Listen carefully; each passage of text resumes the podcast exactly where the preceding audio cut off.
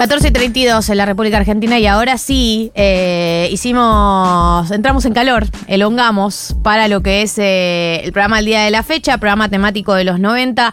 eh, y la pregunta que surge y mm, lo que va a atravesar todo el programa de hoy, pero acá lo vamos a explicitar, en, este momento lo vamos a explicitar más que nunca, tiene que ver con por qué elegimos hacer este viaje a la década de los 90 y... mm, Creo que es, eh, a mí en lo personal eh, me viene pasando algo, que es la tesis del día de la fecha, desde ya les adelanto, que es que siento que eh, a veces las, eh, las sociedades, los pueblos, uf, lo digo, a mí estás leyendo mucha revista sueltada. She. She really said pueblos. Eh, los grupos humanos organizados alrededor de una serie de, de tradiciones, reglas y acuerdos eh, tienen una vida cíclica. A veces, eh, ¿a qué me refiero? A que partimos de un lugar, llegamos a otro y volvemos al mismo lugar y llegamos a otro. Uno podría hacer la misma lectura en términos individuales. Uno podría hacer- Eterno decir, retorno, decía que Nietzsche. Eh, Nietzsche. Nietzsche. Amo. Un Nietzsche de El papa. Nietzsche, el Nietzsche de papa decía eso. Me encanta. Eh, siempre volvemos. Lo dijo Marx. Va, son esas citas que nunca entiendo si son ciertas o no. Sí, Pero sí. se le dicen que dijo eso de que primero la eh, ocurre como tragedia y después como farsa. Está ¿no? escrito, está No, escrito. esa es de Está ahí. Hegel. La de la historia se repite dos veces. Sí, no, de es de. Marx. Ah, es de Marx, es verdad, es de Marx, es de Marx. La historia se La repite historia primero ocurre- como tragedia y, y después como farsa, bueno. O al revés. Esa sí, idea, sí, sí. la idea de. No sé. Los más formados. Marx, Yo- Hegel, no sé, hay algo Todo ahí. lo mismo, todo lo. Oye, hermano, ¿viste ese estúpido, no? Yo no pensaba citar a nadie, por eso no me iba a meter en bien, ¿entendés? bien. O sea, pensaba atribuirme a mí la idea, Sí, ergo no tener que citar a ningún autor. Igual es toda tuya. Dale, Bien, avanza. gracias. Lo que, la, sensación que vengo teniendo en las últimas semanas con respecto a, algunas discusiones, y aquí va la tesis, es que eh, hay algo cíclico en cómo está viviendo la Argentina este proceso. Si bien eh, creo que, que- la actualidad tiene sus características como eh, muy, muy, muy del 2023 y muy del- momento histórico que nos toca, sí me da la sensación de algo cíclico con respecto a algunas discusiones. Y entonces uno podría resumir la tesis a decir, de una manera muy reduccionista, ¿volvieron los 90? Sí, no. Ah, sí, fin de la tesis. No, No, voy a desarrollar listo. para mí tres ángulos a partir de los cuales creo que se, hago esta lectura yo. Eh, pueden opinar ustedes. Vamos a tener un entrevistado con el que vamos a hablar del aspecto más económico en unos minutos. Eh, 11 40 66 000. Ya dejo disponible el número de teléfono si quieren participar. Y voy con los tres aspectos de mi tesis. Voy a arrancar desde el más liviano al más denso. ¿En qué aspectos creo que hay algo eh, repetitivo y cíclico sobre el retorno de los 90? El primer aspecto es el estético. Para mí estamos viviendo un momento histórico eh, en términos estéticos, y hablo en estéticos más que nada a nivel eh, individual, eh, cómo se ven las personas hoy en día, o a, a qué aspiran a verse las personas eh, hoy en día. eh, que tiene que ver con una serie de referencias que son muy noventosas. La primera es el retorno de las cirugías estéticas. eh, y hoy en día creo que también retornaron, por eso digo que hay cosas muy de este momento, retornaron también porque muchas de ellas no implican una intervención tan violenta. eh, de hecho, mucha gente se está haciendo intervenciones estéticas que son pinchazos. Digamos que no es, te tengo que abrir la nariz. claro, claro. Te tengo que abrir la nariz. De hecho, mucha gente se opera la nariz y no es una te abro y te piqui, sino son inyecciones que te la dejan más lisita. Digamos, otro, son menos invasivas y por lo tanto eh, Más barato. quitan algunas, son más baratas, sí, por supuesto, y quitan algunas capas de miedo, digamos. Hay gente que dice, yo no quiero un bisturí, pero una inyección me banco. Sí, o se Y venden también- como reversibles también. Y son, y son menos duraderas. Duran muchas de las inyecciones, eh, vamos a ir al ácido hialurónico, que es el más extendido, dura seis meses o alrededor de seis meses. Entonces también no es una decisión irreversible. Digo, hay muchos condimentos que hacen que hoy en día sea se hayan vuelto eh, más eh, cercanas las cirugías estéticas, que no son cirugías, pero bueno, las intervenciones estéticas. Eh, y también el hecho de que todas las referentas de, de Argentina de cierta edad y cierto sector social, voy a ir a un rubro muy específico, es el trap, el trap, el reggaetón, todas las referentas de, de ese género urbano tienen la misma boca y tienen la misma cara, que es nariz chiquita, boca grande, corta. O sea, no, es- no es muy difícil darse cuenta. Literalmente, anda a los top 15 más escuchados de Argentina, poné el artista, entra a la foto y tiene esa cara. No o sea, te olvides de la bichectomía, es muy importante no tener cachetes. es muy importante no tener cachetes y tener marcada la, la mandíbula. Total. Así que por un lado, en términos estéticos, siento que eh, hay un retorno muy fuerte de eso, eh, sumado con eh, el tiro bajo, que igual el tiro bajo es más de los eh, early 2000, pero un tipo de cuerpo, o sea, la persona que lleva un tiro bajo tiene que tener un tipo de cuerpo muy, muy flaco, mucho más flaco eh, que una persona flaca promedio, digamos. Tiene que ser muy flaca para llevar bien el tiro bajo. Y también todo lo que es el retorno de el delineado de labios, el gloss. Eso sí es muy noventoso. Eh, Me pregunto qué, qué de lo estético para la masculinidad. ¿Qué retornó de lo estético para la masculinidad? Marto. La camiseta de River que compramos en China ahora y viene por poquitos dólares. Eh, Bueno, no sé, es medio oversize ahora la moda. Sí, para mí no, en ese sentido no, Ustedes no volvieron. responde de la misma manera. No, porque no se usaba oversize. Eh, el oversize es- sí es algo muy de, de ahora. Bueno, los raperos, Claro, yankees. Y estaba pensando más en eso, como los más raperos yankees. hashtag apropiación cultural. Claro. De- más Ahora todos somos Unidos. raperos yankees. Claro, es que sí, un poco sí, ¿no? Vieron Sí. que incluso los tinchos es tipo oversize, cadenas. Es como, ah, mira, qué raro esto. Pensé que era rugby. El segundo aspecto, eh, por supuesto, tiene que ver con el aspecto político. Eh, creo que si bien hay algo muy, muy actual de las, la- las nuevas derechas, eh, de fondo hay una serie de discusiones que, que me parece que las dimos, eh, las vivimos, las transitamos, vimos las consecuencias y después hubo toda una nueva generación de gente que nació y vivió. Que y se la pasaron por el orto, decí la verdad. No la vio, que no la vio, no la vio. Algunos sí la vieron y la, y la vivieron, pero hay un porcentaje muy grande de la gente que está votando hoy que no la vivió de manera consciente. Todos los debates más políticos. Ahora vamos a ir a, a lo económico y cuando, cuando entre el entrevistado del día de la fecha vamos a hablar de la economía. le- eh, con, con alguien que sabe. Pero en términos políticos, eh, la discusión del tamaño del Estado, que es, es muy, muy política. La discusión de eh, cuánto hay, que intervenir sobre la vida de las personas, digo, como lo, que deviene de eso, que es una, una discusión más eh, filosófica, vamos a decirle, de eh, qué rol tiene el Estado en la vida de las personas, cuánto tiene que regular la vida de las personas. Y también todo lo que tiene que ver con derechos, eh, vínculos sociales, cómo se estructuran las sociedades, eh, quién merece que le, le- le- le des una mano porque está en condiciones de desigualdad, digamos, toda la lectura que hubo en los 2000 de, eh, che, hay gente que está en condiciones de desigualdad, ergo estaría buenísimo que haya políticas públicas o leyes que le den una mano para equiparar un poco. Ahora volvió de nuevo él, somos todos iguales ante la ley. Eh, no sé por qué estás dándole, no sé, cupo trans a alguien que se lo tiene que ganar por su propio mérito. Digo, hubo muchos debates para mí del orden de cuánto tiene que intervenir eh, el Estado y la política en la vida individual de las personas, que para mí también hay una marcha atrás muy grande. Eh, más allá de que no se hayan derogado leyes todavía, eh, lo, lo veo mucho en el campo discursivo, digamos, de, bueno, no- nos fuimos de mambo, ¿no? Nos fuimos de mambo, nos pasamos y... como que, que vuelva un poco el ganarse las cosas por mérito propio. Hmm. Y en tercer lugar, obviamente es la discusión económica, ¿no?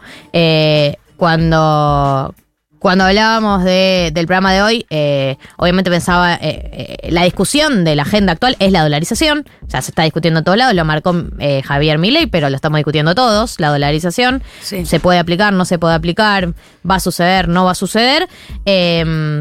Somos pero como un perro co- eh, Que se está persiguiendo persiguiendo la cola. Pero si ya sabes que esto no funciona, ¿por qué estamos discutiendo esto de vuelta? Eh, bueno, evidentemente no está tan claro. Claro. Evidentemente no está tan claro.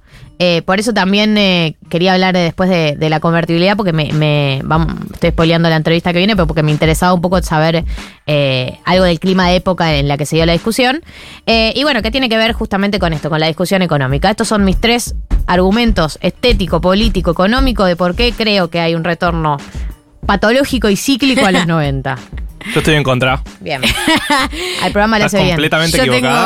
tengo disensos también. Y yo tengo toda la razón del mundo. A ver. A ver. Desarrollaré.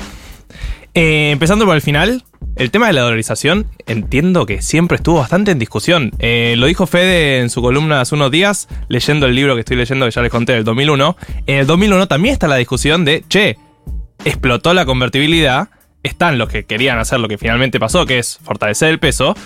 Va, fortalecer, devaluar el peso en realidad, pero seguir con el peso.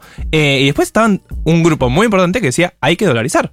Está bien, pero lo que ganó en, en los 2000 en Argentina y América Latina no fue la dolarización.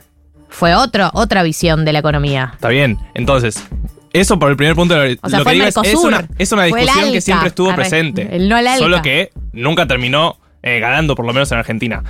Pero lo que vos decís, me parece que, visto de- con el diario el lunes, tal vez, fue un oasis. Y no es volver a los 90, sino que el oasis fue la década, la década de los 2000, esa década ganada, y te diría de 2003 Sí. a A 2011, porque tampoco que hasta el final del gobierno de Cristina, que es que la hegemonía era esa, la hegemonía era un estado presente, un estado de bienestar, y no sé si tal vez de ahora en más la discusión no sea volver a los 90, sino que sea volver a la eh, discusión bueno. histórica de Argentina de peronismo, antiperonismo y... Pero que sea un oasis va a depender de si después de esta oleada vuelve una oleada progresista o no. O sea, no está chequeado que sea un oasis. Definitivamente. Y ahí voy con mi otro argumento que para mí es el más importante, que es Menem gana diciendo salariazo. Menem gana diciendo revolución productiva. Ahora tenemos un candidato que es el más votado diciendo voy a sacar a todos. Voy a quemar a toda la casta política. y me parece que es un cambio muy distinto, porque en los 90, Menem claramente termina aplicando políticas que uno podría relacionar con las que proponía Milei, pero las termina aplicando después de ganar una elección diciendo otra cosa. Entonces, pero ni siquiera, pero no te hablo de las políticas en sí mismas, te hablo de eh, el, el- la- la- el discurso hegemónico, lo que garpa en términos discursivos. ¿Qué garpaba? Claro, pero garpaba en términos discursivos. Porque eh, Milei tampoco sabemos si va a hacer las cosas que dice que va a hacer, digo. Pero bueno, pero, pero sí lo- logró eh, eh, condensa algo de, lo, de, de- de un sentir Claro, pero masivo. lo, lo que garpaba en términos. eh, en ese momento, en los 90, era neoliberalismo, abertura del mercado y demás. Ahora, lo que está garpando es ir en contra de la política. Claro. Es distinto, me parece. Coincido, tengo, tengo como puntos en común. Me parece que, o sea, coincido con que la historia es bastante cíclica, eh, que de hecho siempre vuelve a los mismos lugares o pasa por las mismas discusiones. Me parece que eso es propio de la historia, ya lo decía Hegel, lo Ay, decía Marx, lo decían todos al final. Nietzsche. Que le digas Nietzsche es lo mejor que me pasó en la semana. Lo decía Nietzsche. Qué semanita, ¿eh? Eh, qué linda semana, total. Pero sí me parece que hay que pensar, o por lo menos está, está bueno pensar cómo se eh, llega a esos grandes consensos de nueva etapa política que permitió los 90 fueran los 90, ¿no? Eh, hablábamos afuera del aire, Pablo Semán, que nos visitó acá hace un tiempo también y que publicó una nota muy interesante en Anfibia, 11 tesis sobre mi ley, habla de que los procesos electorales son procesos constitutivos, que no son la eh, causa de algo que se viene gestando, sino que abren la puerta a un nuevo, a una nueva etapa política, una nueva, una nueva etapa histórica. Yo en parte coincido con esa lectura, me parece que mi ley no es tanto el resultado de algunas cosas, sino más la expresión de la necesidad de algo nuevo. Eh, y creo que en ese sentido me parece que está bueno pensar cuál es la denuncia que se le hace al modelo actual, ¿no? O sea, qué, qué es lo que se le está impugnando al estado de las cosas actuales. Menem viene con una oleada, o sea, los 90 de Menem vienen con una oleada de que se arrastra desde los 70, incluso cuando la dictadura militar inicia el periodo neoliberal de, de nuestra patria, de la Argentina, y que llega a un punto de acumulación de tal crisis, ¿no? Porque no nos olvidemos de la hiperinflación de Alfonsín, que legitima un proceso bastante nuevo, pero bastante mainstream a nivel mundial, que era la globalización y el neoliberalismo, o sea, a- abrir todo a la mierda. Creo que mi ley está inscripto en una narrativa global de impugnación al Estado como tal. O sea, ya no es el Estado un instrumento para abrir los mercados y para garantizar la rentabilidad de los mercados, como se piensa el neoliberalismo en general. El neoliberalismo no es antiestatal, al contrario, necesita mucho del Estado. Mi ley es algo nuevo en el sentido del programa económico. Es anarcocapitalista el chabón, no cree en el Estado. Sí, es algo nuevo, pero se basa en Adam Smith. O sea, Sí. digo, Sí, pero. Yo también me puedo basar en Adam Smith.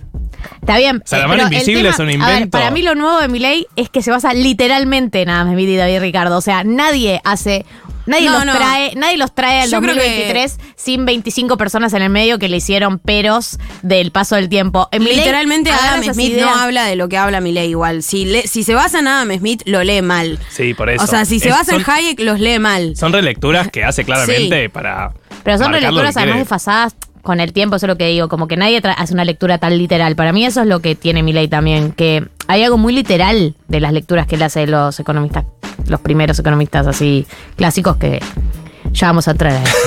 Eh, yo. No me hablar.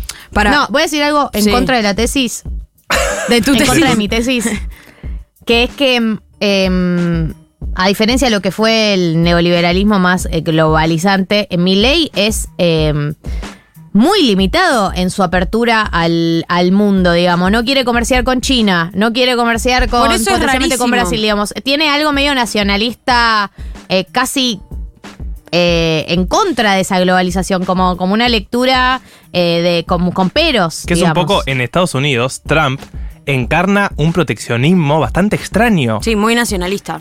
Entonces, visto desde acá, de la Argentina, siempre como que relacionamos la derecha, sobre todo esa extrema derecha, con súper liberal, también por la historia nuestra, ¿no? De noventas, apertura, además, eh, cuando está basado en un modelo de proteccionismo, que es no, el Trump. Es, es que para mí, posta, esta, es- no hay que perderse de la idea de que el, cha- de que el chabón, de, de que Milei y las ideas de Milei son anarcos, anarcocapitalistas. O sea, hay no, pero no es full anarcocapitalismo. Boluda. O sea, yo conozco la, el- la línea que vos decís, que es tipo el alt-right de las redes sociales, pero no es.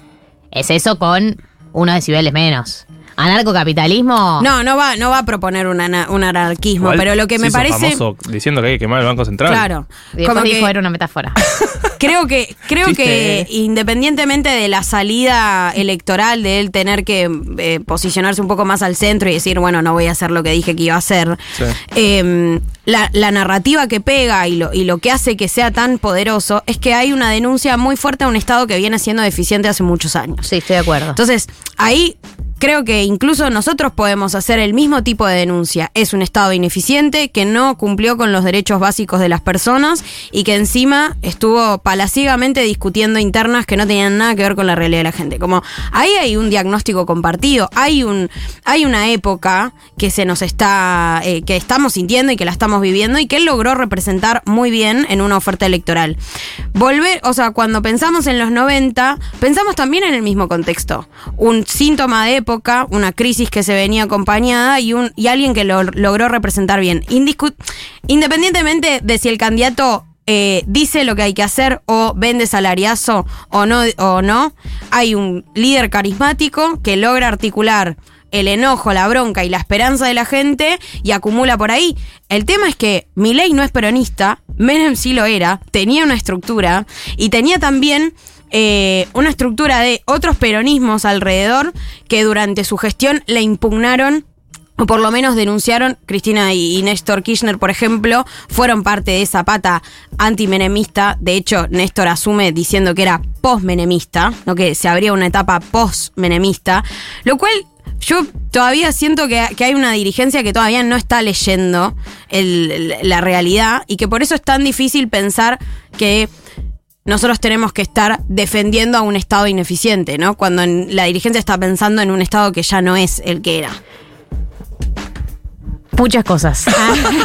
no, no. Y es todo un tema, ¿viste? No, total, es más complejo. Sí. No, no, eh, estoy de acuerdo con algo de eh, un, un referente que capitaliza un, eh, un clima de época, ¿no? Que capitaliza un descontento social, que lo lleva para un lugar. eh, en eso en eso tengo una lectura y para mí que el hecho de que Milei no, no sea peronista o no tenga el armado peronista es irrelevante en este caso, porque eh, hemos, se ha evidenciado que eh, no, no necesitas de eso para, para poder canalizarlo. A veces es estar en el lugar correcto, en el momento correcto y tener el discurso. Por eso es la novedad, me parece digamos. también. De, de diagonalizar la, la grieta, de romper la grieta en algún punto. Pero sí, pero sí creo que hay algo en común que por ahí eh, en, en- en el- en la etapa de, de, de Menem no estaba porque no habíamos tenido la experiencia del Estado de los 2000, del Estado full, eh, de bienestar asociado con otros estados latinoamericanos que estaban en la misma, de full intervención, de, digamos, esa, es, esa experiencia no la habíamos tenido. Premenem, entonces también es muy difícil